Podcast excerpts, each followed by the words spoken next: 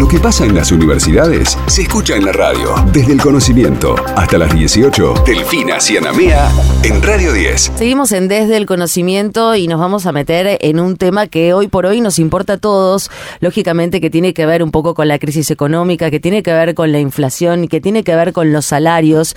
Y hubo un grupo de investigadores de la Universidad Nacional de San Martín, Matías Maito, Florencia Fares y Alexandra Royd, que analizaron las claves para poder leer el mapa laboral argentino en base a datos que fueron recabando del INDEC para poder entender varios aspectos de esta crisis actual. Estamos en comunicación con Matías Maito, que es director del Centro de Capacitación y Estudios del Trabajo y el del Desarrollo de la Escuela IDAES de la Universidad Nacional de San Martín. Matías, te agradecemos por esta comunicación. Aquí Héctor y Delfina te saludamos. ¿Cómo estás? ¿Qué tal? Buenas tardes, gracias a ustedes por el llamado. Para arrancar un poco, preguntarte, ¿no? Según todo lo que estuvieron analizando extensamente, ¿podemos un poco empezar a definir en dónde comienza este camino interminable de la inflación en la Argentina? Bueno, e, e, es una pregunta de muy larga data, este, pero la verdad que si uno digamos, si uno tuviera que analizar la evolución del empleo y de los salarios en particular, que está obviamente muy, muy vinculado con la dinámica de la inflación, uno podría hacer distintas periodizaciones a más largo plazo, a más corto plazo, que van dando cuenta como de, de periodos de creciente deterioro. Uno se podría, podría irse hasta mediados de los 70 del siglo pasado, que es cuando empieza a a deconstruirse el tejido productivo, el tejido industrial de nuestro país, y ahí empieza a crecer el desempleo, empieza a crecer la precarización. Ahí hay un primer hito que, que, podría, que podría fijarse. Después, lógicamente, la crisis del 2001 es un segundo granito de descomposición del mercado de trabajo. Y más acá en el tiempo, Luego de esa crisis de 2001, nuestro país atravesó un proceso muy, muy acentuado de, crecimiento económico, de crecimiento del empleo, que uno podría decir que termina entre 2011 y 2015.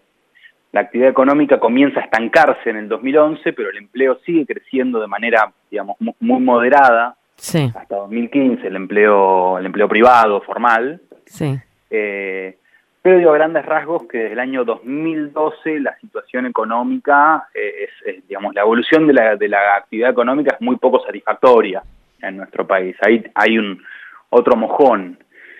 Y después en el año 2018, año 2018 y 2019, bueno, tuvimos una caída de la actividad muy fuerte, un crecimiento de la inflación y luego la pandemia, la crisis de la pandemia.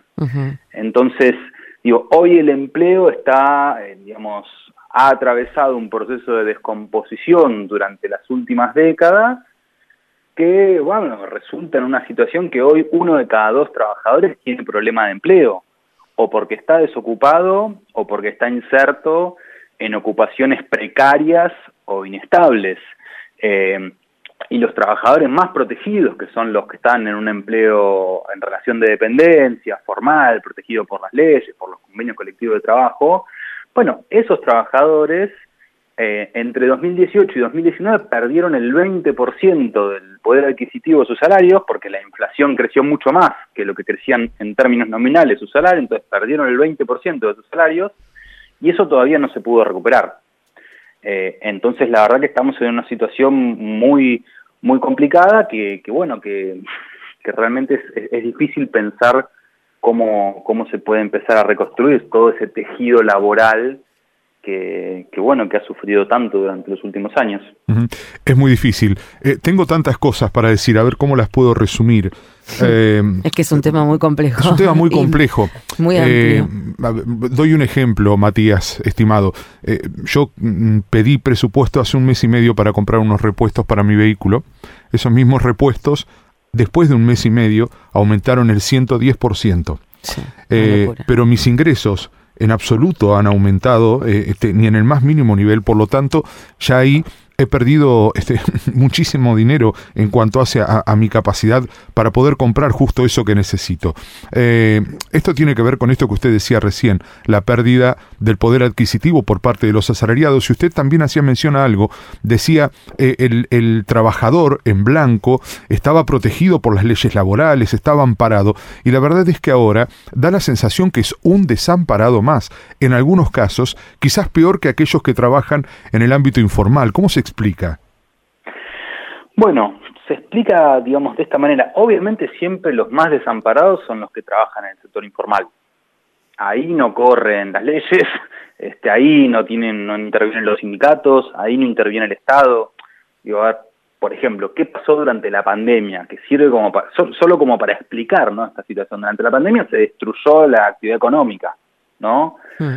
Ahora, lo que pasa es que también el que está en blanco pierde por todos los costados últimamente. ¿eh?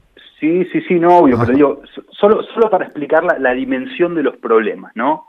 Sobre el sector formal el Estado podía intervenir, porque ahí prohibió los despidos, porque ahí asistió a las empresas para pagarle una parte de los salarios, porque ahí incentivó que empresas y sindicatos se juntaran para, en los casos más críticos, donde ni siquiera podían pagar los salarios con la ayuda del Estado, eh, avanzaron en mecanismos de suspensiones como una vía de escape de esas situaciones más críticas.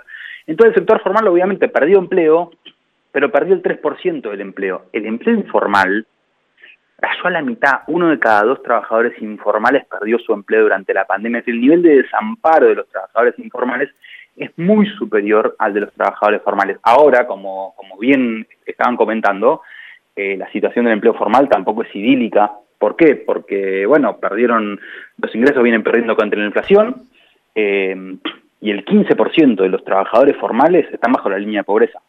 15%.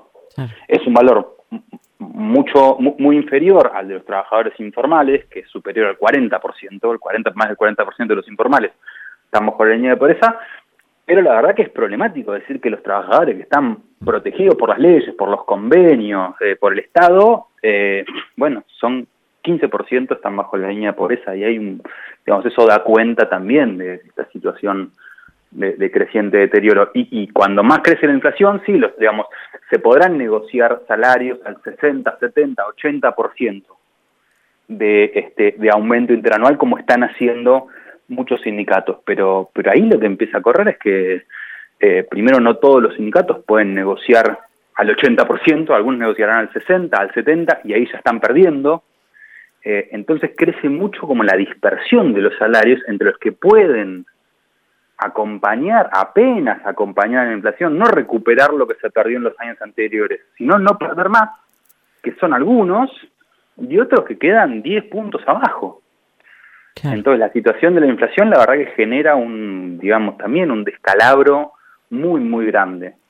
Matías, estamos con poco tiempo y con muchas preguntas, con lo cual tal vez te volvamos a llamar para poder seguir indagando en este informe, en este documento que han realizado realmente muy interesante y te agradecemos muchísimo tu tiempo para estar aquí en Desde el Conocimiento. No, por favor, gracias a ustedes. Matías Maito, director del Centro de Capacitación y Estudios del Trabajo y el Desarrollo de la Escuela IDAES de la Universidad Nacional de San Martín. Este domingo lo pasás con Delfina. Desde el conocimiento, Delfina Cianamea en Radio 10.